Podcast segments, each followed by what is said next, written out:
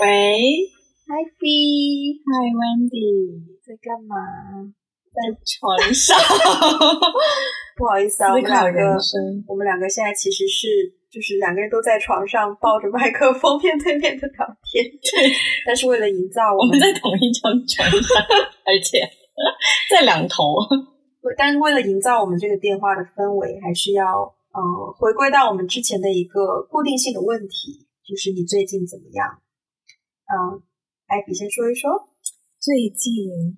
最近遇到了一些人生人生危机，是我第一次遇到的。可能用“危机”这个词有，嗯，用“危机”这个词可能有点严重，但是但是它确实有一种给我焦虑的感觉，是从其实是从工作层面，呃，联想到我现在这个阶段的人生嗯的一种小焦虑吧，是我第一次有的。嗯嗯，对，其实就是因为在工作的过程中，我现在在一个不上不下的位置，就是是我突然意识到，我在我现在的工作上，我的职场位置上，在一个不上不下的嗯位置，就是我好像到了一个年纪应该在的位置，但我并没有在那个位置上。嗯所以而产生的焦虑，就是有一种比上不足，比下有余嗯的感觉。 ，OK，嗯，可是我又三十岁了。虽然说我不是很 buy in“ 三十而立”这个这个说法，嗯，但是毕竟好像对于很多人来说，三十确实是一个坎。对，然后在这个坎的时候呢，我就发现别人的三十岁，在一个他们要么就是在人生阶段进入了一个新的阶段，要么就是在事业上有一个大的转型，嗯嗯，就有一种 take off 的感觉。嗯可是我就还在一个不上不下的位置上，嗯所以最近突然之间有一种焦虑，然后我当时就立刻给你发了短信 说，我觉得我最近有中年危机。 然后我就马上告诉你，这是 quarter life crisis，对还没有到 mid life crisis。对对，嗯对，那你呃？呢？最近我我觉得很神奇，是我最近有感觉是第二次体验 quarter life crisis，嗯因为我大概研究生毕业刚毕业左右吧，我有经历过一段时间 quarter life crisis。嗯那个时候，首先我本科毕业有工作一年嘛，然后呢，那一年的工作加上之前的实习，那个工作相对来说还算比较稳定嘛，因为都是同一间公司。呃，可是研究生毕业之后呢，因为我现在学的东西更加专精在电影这一块，但是我并没有那么多可以去电影行业工作的资源，嗯，所以当时面对下一步怎么找工作、怎么赚钱这一步是有一点迷茫的。嗯然后我当时是一六年的十二月份，我结束了一个学习的项目，也是当成完整的、真正的离开了学习的环境。嗯然后，但是第一份工作是刚好很巧，有朋友介绍去了一个剧组，然后拍了一个月的戏，嗯但仅仅一个月而已。一个月结束之后就马上失业了，哦失业之后，以至于下一份工作怎么找，我一点头绪都没有。然后我那时候就大概两三个月都没有工作，嗯呃，我也试过找工作、发简历什么的，但是在电影这个圈子找工作的方式可能跟别的圈子不太一样，人脉还是更为重要一些。嗯我那个时候只经历过一个剧组，所以我的人脉非常非常的有限，嗯然后就没有太多的好消息。不过我当时就很努力的调试自己吧，然后就去呃去看编剧的书，就试着自己富足自己的心灵这样子。嗯然后当时在生活上也做了一些改变，比如说我那个时候离开了我租了两年的房子，嗯，然后把所有东西寄放在迷你仓，嗯，然后我就回老家了，去找我妈，就就不用交房租嘛。哦对，然后就在那里等等工作的消息。哎，还真给我就很快，大概二月份还三月份就遇到了一个，应该是三月份，嗯然后就有一个新的组，然后我就进那个组工作了。但是又很快，那个组工作了完了以后又没工作了，嗯就刚好是那个时候刚进入 freelance 这个圈子，然后自己还挺手足无措的，但是呃，找其他工作就是一直都没有什么好的回音，有面试过，我当时其实还面面试过，就是当今某一个非常红的女歌手的公司。哦，对，然后当时面试到见 CEO，见完 CEO 就没有了后话了。哦不过后来这个女歌手也跟她的公司解约了，对就是个小，也不能叫八卦，这个小新闻。我等一下一定会问 是谁，像刚才上次那一期一样，对我会等到最后。对，所以那时候找工作非常不顺利，嗯然后呃，我自己觉得很多方式都试过了，可是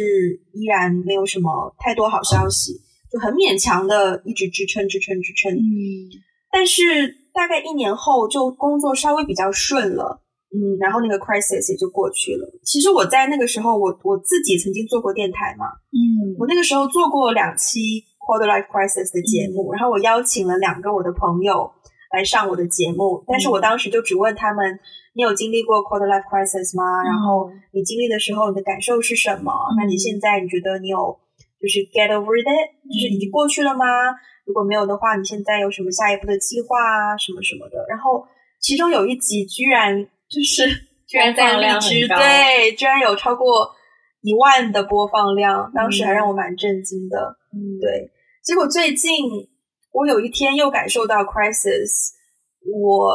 觉得有点奇怪，因为我以为人只会遇过一次， 哦，OK，对，就我以为这种 crisis 你应该就遇过一次，你很快后面的路就清晰了吧？嗯但我居然发现并不是这样。我现在的 crisis 是在于说，一方面我是我们公司唯一一个 home office 的人，嗯另一方面我是我们公司最新的员工，嗯，所以我跟公司的同事、老板共同工作不到一个月，我就一个人 home office 了，所以有非常多的问题要我一个人去面对，一个人去 handle，然后可能在一些有经验的同事面前会是一个比较小的问题，但是我可能没有来得及去跟公司同事交流，就已经影响到我的一些情绪以及对工作的就是效率啊、热忱什么的，所以当时有一点感觉不是很不知道怎么 handle。嗯另一方面，嗯，这个问题我到今天都还在想，就是另一方面就是我现在是音乐行业嘛，但是我就是永远 recognize myself as 电影人。嗯我最近也是因为工作越来越发现了很多音乐这个圈子跟电影这个圈子的不同，然后虽然他们都是娱乐产业，但是我发现这个圈子里的性格还是可以很不一样的，所以也引发了我非常多对于自己下一步的思考。嗯嗯，我具体还没有得到一个定论吧，但是，呃，对我觉得我很高兴，我们两个在这个时间都遇到一个 crisis，然后可以互相 share 一些彼此的想法。我觉我觉得就是在 crisis 的时候，它它都会有一些共性，因为你说你这是第二次经历这种，嗯嗯，对 crisis，可是我是第一次，但是我听下来，我就觉得好像在我们谈论到 crisis 的时候，一定会想到的两个问题。第一个问题就是你在哪里？我觉得是一种对自己身份的定位问题。比如说你刚才讲到说，你虽然在音乐行业，可是你对自己的定位是一个电影人。对，我我发现我最近的 crisis 也跟我的定位有很强的关联性，嗯就是因为我现在所在的行业跟我的专业并不完全是，可能有一丢丢相关性，但是并不完全是一个事情。嗯所以我现在要重新去学这一个行业里面的东西，嗯我就会觉得说，我我的热情其实还是在我原来的专业里面，嗯那现在这个行业里面，我学到的东西，我知道对我是有用的。嗯可是我真的想要在现在这个行业里面做的很厉害吗？嗯或是立，足吗？其实对我很疑惑的。其实我并没有很想要在现在这个对行业里面。希望我的同事和老板不要听到。我也希望我的同事和老板 不要听到。对，所以就是说，所以一方面就是说我我对自己的身份定位是什么？嗯我我真的要在现在所在的这个地方有个一席之地吗？对，然后另外第二个原因是，第二个共共同点是，其实其实每个人可能都在跟别人比较，是，对，就是跟当跟别人比较的时候，那个 crisis 就会出现了。嗯嗯，就是说，诶，那跟我同一个行业的人，别人在做什么？嗯或是在我这个年 年纪的时哦候，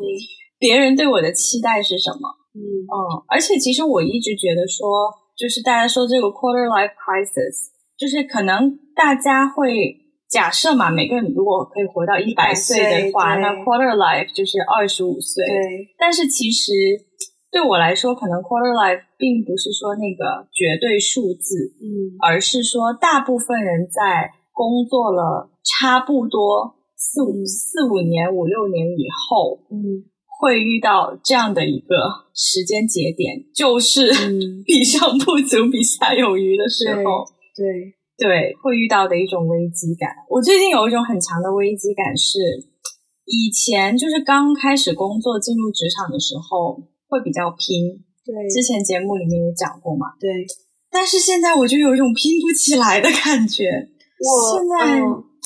对现在就是一方面呢，我是觉得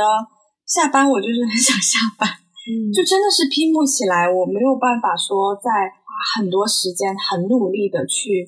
就是拼命的去学新的东西。嗯虽然我希望自己有成长，但是我不确定我是不是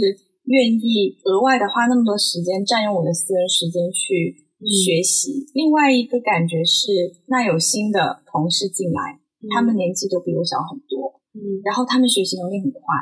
嗯然后他们的学习能力其实会对我造成一种危机小感威。胁小威胁，嗯有一种危机感。可是当我很很有危机感的时候，我已经这个年纪，我已经不想要再花那么多的时间去跟别人竞争了。嗯。嗯我在想，对我刚进入社会，包括说我找实习的时候，嗯我也是一股脑的热忱，就是老板叫我回家，我可能都觉得工作没做完不能回家的那一种。哦对对对，但是我现在想一想，其实这跟我们所受到的教育说不定是有关系的，因为你嗯在大学或是研究生得到的教育，它并不是一个非常 specific 可以把你安置在某一个 position 的教育，它是教给你某一个范畴的很多的内容。嗯所以你当时找工作，你可以找到的是你感兴趣的领域，而不是 exactly 你想要达到的一个 position。嗯那当时对于一个新的领域，你肯定有呃好奇心，或是你想要挖掘，你想要去探索这个领域更多的。你比如说，我当时进入的是艺术领域，嗯很宽泛，对，艺术从绘画到表演艺术就是非常非常多。那我当时在一个艺术节，可以接触到不同的艺术家、艺术范畴，是一个非常好的机会。呃，当然那份工作也很辛苦，所以你现在让我如果再做一个类似的工作，我觉得伴随一个人在职场的探索，他对自己的定位其实一定会更清晰。对所以他更知道自己想要什么样的职位，或是想要做什么类型的工作，嗯以及不想要做什么类型的工作。那当一个人变得很知道自己要什么的时候呢，其实他挑选工作就会变得有些困难，因为职场不像你去超市买东西，并不代表说你想要一个什么样的 position 就会有这么一样的 position 空出来给你，总是多多少少会有一些出入嘛。嗯所以，当你更加知道自己想要的东西，并且更加看到你想要的东西跟你现在的职位、工作范畴有一些不一样之后，可能那种疑惑就会比较加深。但是呢，我今天早上在跟朋友聊这个点的时候，嗯我觉得有的人就是随着他的职场经历越来越丰富以后，他可能会越来越知道自己想要什么对，但是也可能越来越不知道自己想要什么。的确是有可能的。因为我发现有很多人，我们在就我在跟他们聊这个话题的时候，他们的回应是说：“哎，只是一份工作嘛，做什么都一样。嗯嗯，所以其实很多人他只是不愿意浪费他之前的工作经历，或是嗯说他没有勇气去真的做他想做的东西，嗯他觉得不想浪费他之前的精力，所以就只好继续在一个他没有嗯那么有热情的地方， ，OK，嗯，工作下去。嗯对，我觉得这个也是很多人的一种状态，在工作了五六年以后，他反而不知道自己想要什么了，因为他反而会觉得说，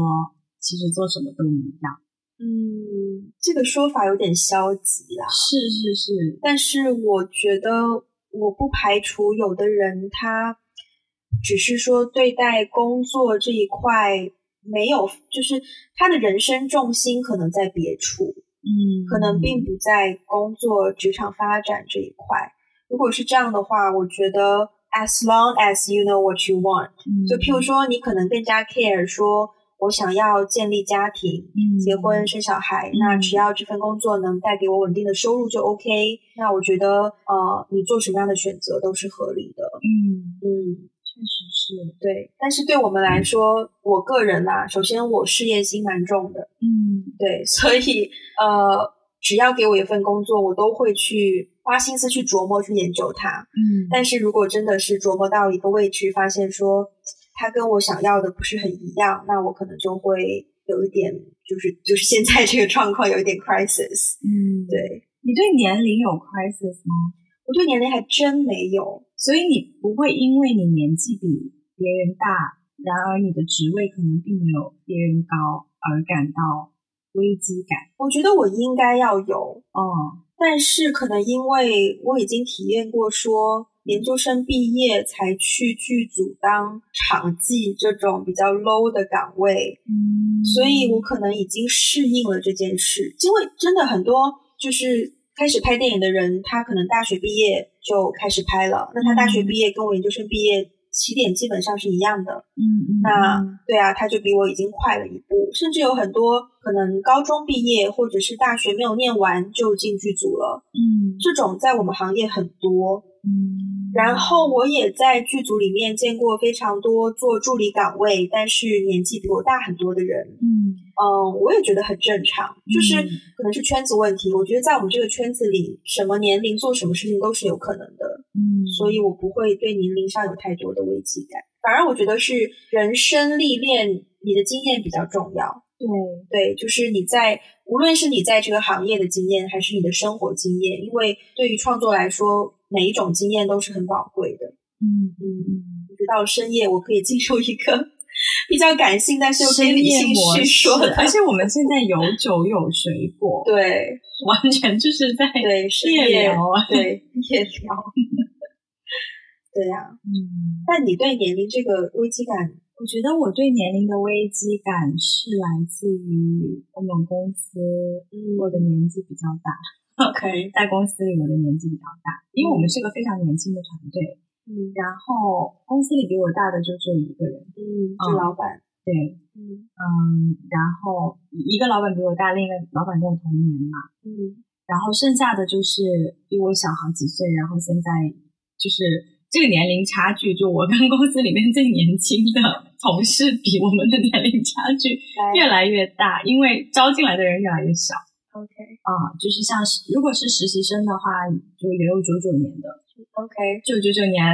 再再再再厉害一点就零零年，零零年，哇，对呀、你可以想象吗？零零年呢、对呀，二十岁大其实学零零年已经二十岁了，哇，已经是成年人了。零零年已经成年人了，哇，对，就是，所以就是我我其实以前没有想过这个问题，嗯因为刚初入职场的时候，大家都会说你年轻嘛，嗯因为你你职位最低啊，初入职场的时候，是，对啊，所以你的老板就是整个公司里面，那你肯定是最年轻的。对，所以我习惯了被别人说，呃啊，你好年轻啊，就是啊、啊比如说跟你一起共事的同事，或者是呃接触到的一些客户，嗯他们会可能一开始不知道你是初入职场，但是后来熟了以后发现，可能你工作经验原来没有那么多，然后对嗯方可能出于礼貌吧，嗯，可能都会都会来一句哦，你好年轻哦这样子，然后就是这个好年轻就一直洗了我的脑，我就一直觉得自己很年轻， 然后突然之间，当我换到现在的这个公司，嗯本来又是个创业团队，然后我们的同事们又非常的年轻，然后招进来的人越来越年轻，越来越年轻以后，就公司经常会开一些玩笑，然后就会发现，比如说我们小时候听听 S.H.E 的歌，嗯然后呢，哦，就举个例子好了，就比如说，就大家开会，开会了以后，就突然之间，因为现在都 home office 嘛，对然后就只能靠线上开会，对，然后开到一半就是鸦雀无声，然后这个时候就有同事说会会来一句，只怕空气突然安静。这个时候我发现有些小同事完全没有听过这首歌，或者哦是就这种类似类类似的梗啊，就比如说就是会讲一些我们那个年代的一些歌词啊，或者讲一些我们那个年代认识的人呐、嗯八卦啊，然后就发现有些同事完全就是满脸问号，嗯就不知道我们在讲些什么，嗯，然后就有的时候会突然意识到说啊，我已经这么老了吗？ 你们在说什么？对，但是这些都是开玩笑的时候，突然意识到说，哦，OK，我我已经不年轻了。就是我们有很年轻的同事，但是当这个年纪真正成为一种危机感的时候，是来自于在工作当中那种无形中产生的竞争。嗯，就是成长速度，就是觉得你能够看到现在的他们很像更年轻的自己，对，就是很像初入职场的自己，会花很多时间在工作上面，然后成长速度非常快。可是我现在的成长速度就是说，不是说很慢，只是说没有以前那么快。对，因为如果我要成长到，就是还是按照以前的那个成长速度的话，那我就要花很多时间，就是在工作以外，我要花很多时间去嗯去弥补那个差距。可是有的时候就会觉得，哎呀，这个年纪已经不想在工作以外嗯花那么多时间去弥补了。我觉得我刚突然想到了一个关键词，叫做成长，不对，学习曲线。对，其实所有东西都是入门，很容易就入门了。是比如说那天在你家，我们玩乌克丽 丽， 对，就是好啦，我以前因为有稍微学过吉他，所以对于嗯弦乐器按按几品几弦这种稍微会那么一丢丢，嗯所以当时上手好像很快，而且那哦首歌也很简单，只有对四个和弦，对，大概我们几十分钟就稍微能把和弦按出来了。嗯，但是入门很快，可嗯是你让我在金砖再慢慢去学习，学到以后，别人只要随便的讲了一个和弦，我就能弹出来，那是需要很多时间的，嗯而且没有人能够一直以一个速度学习成长，不可能。能，嗯是是是，就是这是一个自然现象，对就每个人走一段路都会进入一个不能说倦怠期，但是就是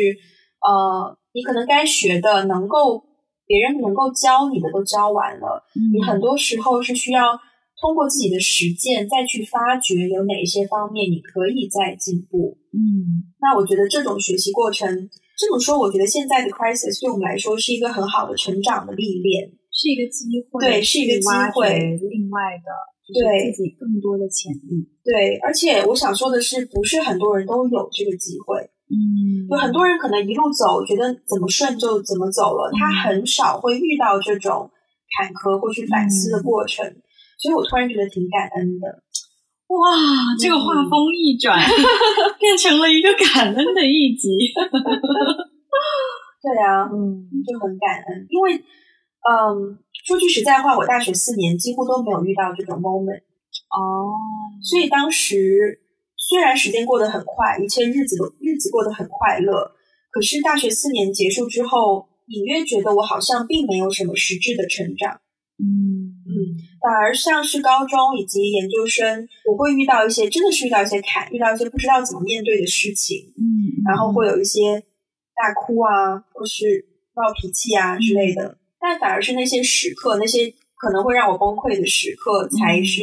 真的是一个就是一个有教育意义的事件，然后让我能够吸取一些新的经验，能够更多的去了解说，哦，原来除了我以前熟悉的那一套。世界上还存在着另外一些有可能发生的事，嗯，就是你面对的困境越多，你越知道如何面对困境。对对，其实就是走出了一个舒适圈，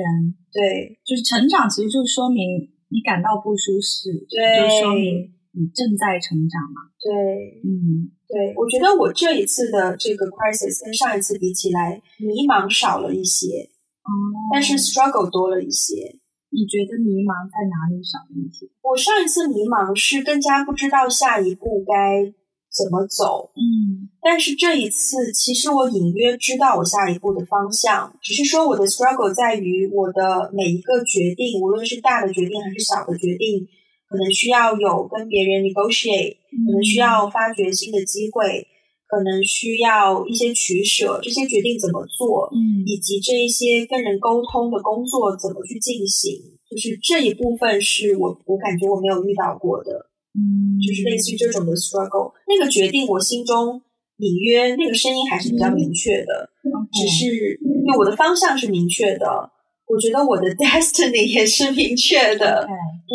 只是说，呃，我现在眼下的这个困境，我要怎么走出来？嗯然后也不要做到做的两败俱伤，就是我还是希望就是嗯、呃所有人都能在这个阶段得到一些什么嘛。嗯对，就是我现在的 struggle 是这样子的一个状态，嗯，嗯，所以没有迷茫，我觉得没有迷茫是，确实是现在这个阶段跟我之前，这这是我第一次经历这种 crisis，嗯但是现在这个阶段的 crisis 跟迷茫确实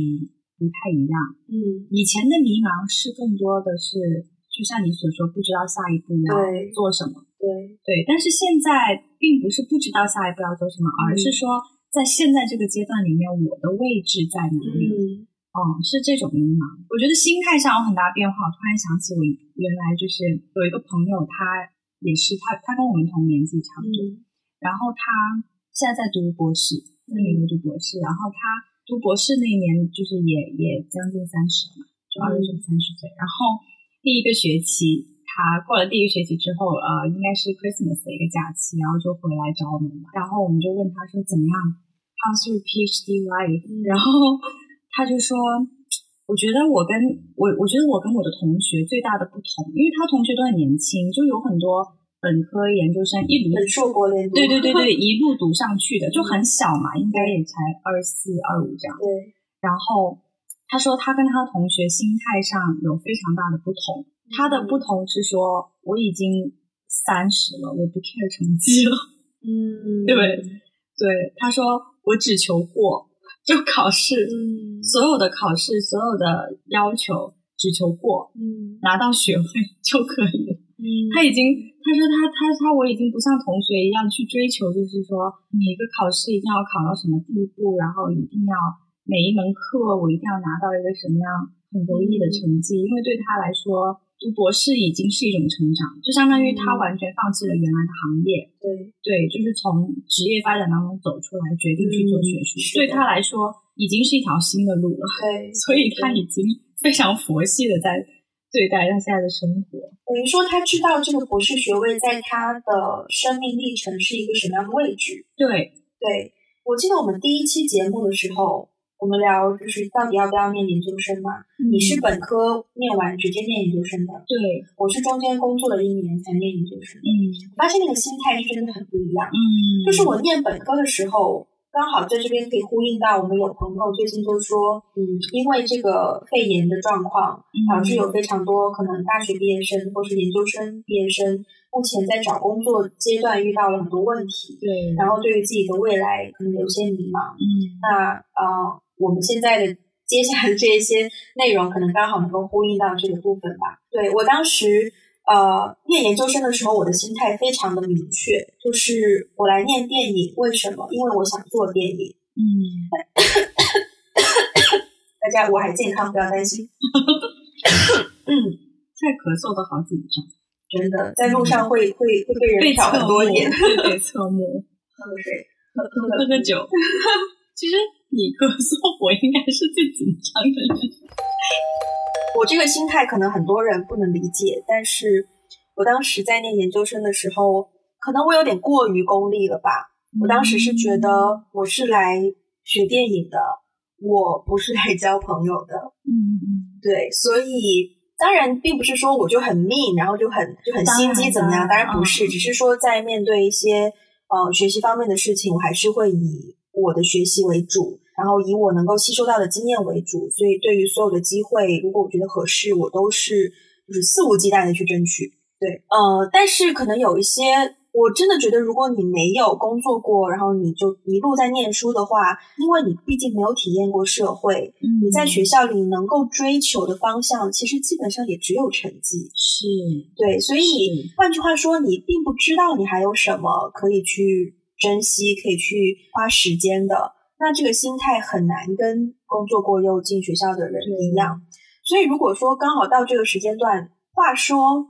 讲到迷茫，我本科毕业之后就是有工作嘛，但是那个工作其实是阶段性的，因为它是一个 project base，它做一个艺术节，嗯那个艺术节做到十二月就结束了，然后某种程度上来说我就失业了。啊，而且我当时已经跟公司的人夸下海口，就说我要，我当时完全没有意识，我都不知道该怎么就是处理这一些这些呃自己的想法，我就直接跟公司里的人都说，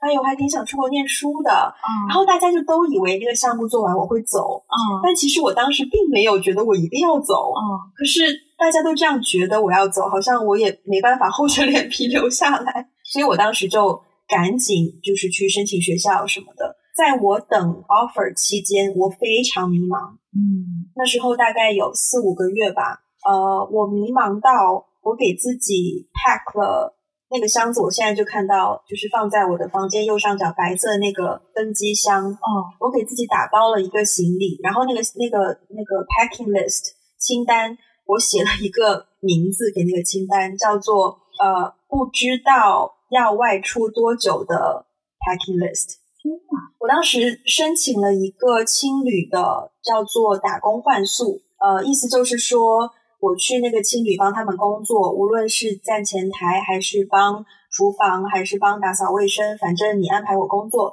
但是你给我提供住处，也包给包我的食物，嗯所以我去了一个成都的一个青旅。然后其实很多人做这件事，而且做的很顺的呢，他是我在这个青旅待一个月，同时我找下一间青旅，他就变相的在旅游，哦，可是他都不用，他只用给路费，啊对，但是住宿跟就食宿都被青旅包了，而且你在青旅你还可以认识更多的人，就打个岔，真的是一个非常文青的生活， 真是感觉就是我文文青要做的十件事里面，这是其中一件。对我当时就就做决定去去做这个事情，呃，但我就是第一个青旅，我只待了三个星期，我就被迫要回来了，因为当时接到了香港学校的面试，啊而且他不是很乐意我就是远程的面。纽约的一个学校我是远程面了，但是香港那个学校就还是希望我可以去香港跟他面试，所以我在那个青旅没有待够一个月我就回来了。可是当时做出这个决定，我其实也下了蛮多决心的，因为某种程度上就是一种流浪，嗯，你不会有你没有收入，你就在青旅，可是。At the same time，你在青旅的工作可以很简单，你可以有一些自己的闲暇时间，你可以看书，可以看电影，你可以学新的东西，学语言也蛮好的。嗯然后呃，接到那个面试之后呢，我就觉得似乎有有着落了，但是开学那时候还没有拿到正式的 offer，而且开学要在应该是八八月底。所以等于六月份他才会给我 offer，然后我才可以办签证啊，准备什么什么。然后我当时回深圳，我就住在家里，嗯，跟我爸一起住，可是也没有工作，而且我也不可能找到一个稳定的工作，嗯我就开始做自由摄影师，就开始，我当时大概只接了两三单吧，嗯嗯，然后自己给自己排 schedule 去拍照，哪怕是别人不用给我钱，但是我也愿意约朋友出去拍照，然后嗯凑自己的作品集，就摆在网上。当时其实蛮不错的，大概有拍三四组，然后有一些照片在当时的一些社群反响也挺好的，但很快我就开学了嘛，所以我就直接到香港了，开始开始上学。但是那一段时间对我来说也是一个很很棒的体验，对，对，是一个很难得的成长机会。嗯就是那种迷茫没有没有到特别可怕，因为 somehow 嗯你申请了学校，你还是大概知道你下一步要怎么样，对你只是要打发那段时间。对但是我觉得那个那个就是去打工换宿那个旅程，对我来说是有一点小害怕的，因为也是比较不知道未来怎么要发办生。什么？对，然后当时我的 packing list 是写到详细到哪一件衣服，specifically 橙色的运动外套，或者是什么牌子的牛仔裤，或者是什么颜色的运动鞋，就是啊，现在想起来，我很久没有讲过这一段这一段往事。 我第一次听你这段哦往是事哦哎，对，当时在青旅其实还蛮，我觉得蛮开心的。哦就是每天早上大概七八点起床，然后起床我要打扫院子，然后用一个很大的扫把扫院子，扫完院子，然后呃浇浇水，给花浇浇水，然后客厅可能要擦一擦，然后我就要出去买菜了，然后。因为每天经费有有限嘛，然后老板只会给我大概几十块钱我一天，然后我就九点钟去附近的一个超市买菜，看看今天有什么菜是比较便宜的，然后又比较好的，有哪些食材，比如说买个鱼、买个土豆、买个豆腐，然后再回到家十点多开始做饭，然后做到十二点就邀所有的工作伙伴一起吃饭，然后吃完饭就可以洗碗，然后洗完碗就到了我自己的闲暇时间，就一直到做晚饭之前。哦对，然后晚饭做完再洗个碗，又可以自己休息一下，去跑个步啊，散散步啊。你会跟旅客聊天吗？我不太会主动跟旅客聊天，因为我去青旅一定会跟你聊天。 对，因为我很喜欢住青旅，我住青旅就是会跟各种嗯，因为住青旅的目的其实就是为了认识朋友啊、啊很多人都这么说，但是我对毕呀竟是一个内向的小朋友，对对对对对，因为我外 向，我我一定会找你聊 天。 对，所以那时候就是下午有空，我就会在客厅哦，那时候也会编手链，然后就会送给一起跟我工作的小伙伴，然后或者看书，然后有一些客人也会过来跟我们聊天，嗯就还蛮轻松闲暇的，没有太多烦恼。其实，嗯，嗯，是一个很棒的经历。是对，我觉得对于现在可能，嗯，就是找不到工作啊，或者是不知道下一步怎么办的年轻人来说，呃，我觉得不妨用这个机会试试看一些你曾经想做但是一直不敢做的事情。嗯因为说句实在话，现在经济这么差，就是你找工作也不一定能够找到非常适合你的。各位家长不要打我啊！但是就是 我我觉觉得得家 长听我们的节目概率应该比较低， 就是 OK 且家长且有一个在找工作中迷茫的孩子。 OK OK，对， 就是我觉得不妨利用这个时间去大胆的尝试一下，因为说真的，你过了那个年龄段，你到了三十岁再重新有这种胆量的话很难。嗯，同意对同意，心理幻速了解一下，嗯，嗯，我突然一下不知道该 说些什么。对，这是我当时应对迷茫的一些方式吧。嗯，所以我觉得经历过不同层次的迷茫之后，你会适应迷茫这种状态。对，我觉得迷茫嗯是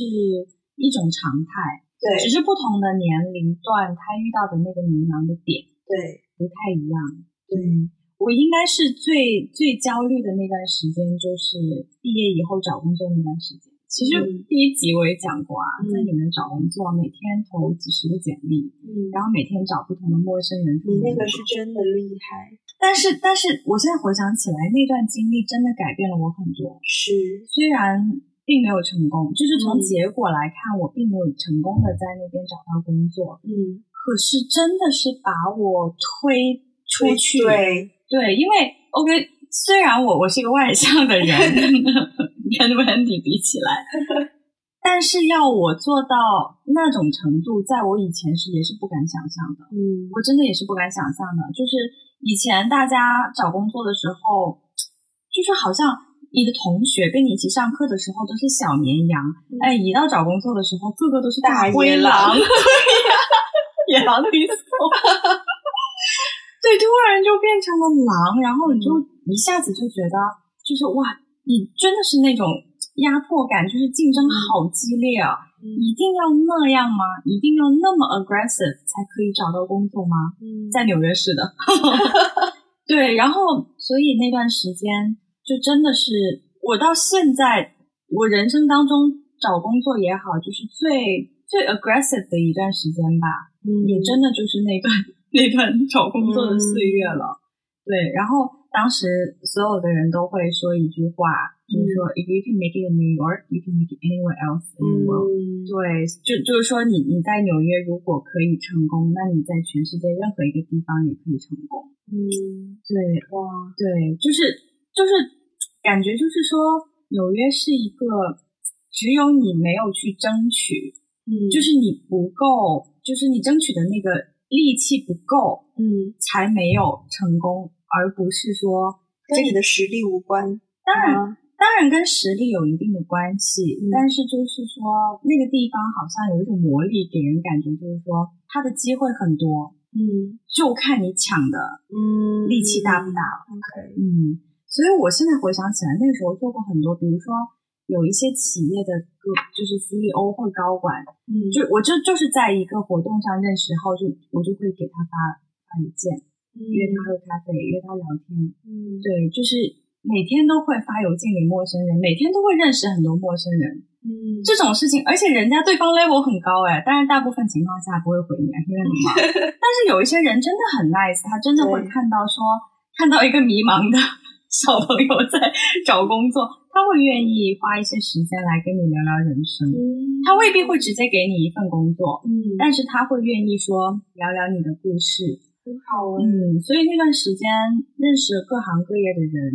然后其实大部分人只有一面之缘。嗯只聊过一次，可是一次就让我感觉到说，哇，这世界好大，啊嗯嗯，然后我又是一个很喜欢跟别人聊天的人，对，而且有的时候会会会很 appreciate，就是呃，一个那么高高层，就是嗯高 level 的人，就是就是老太太， 然后她愿意就是 make time for you，、嗯是一种对我来说这个经历蛮宝贵的。嗯嗯，他没有因为我是一个就是路人，嗯嗯，而就是对我的邮件视而不见，他反而在可能他每天要收到一千封邮件，对啊呀，但他在一千封邮件里面看到我这样的一个陌生人发的一封邮件，对啊他竟然愿意回复，对啊呀。嗯，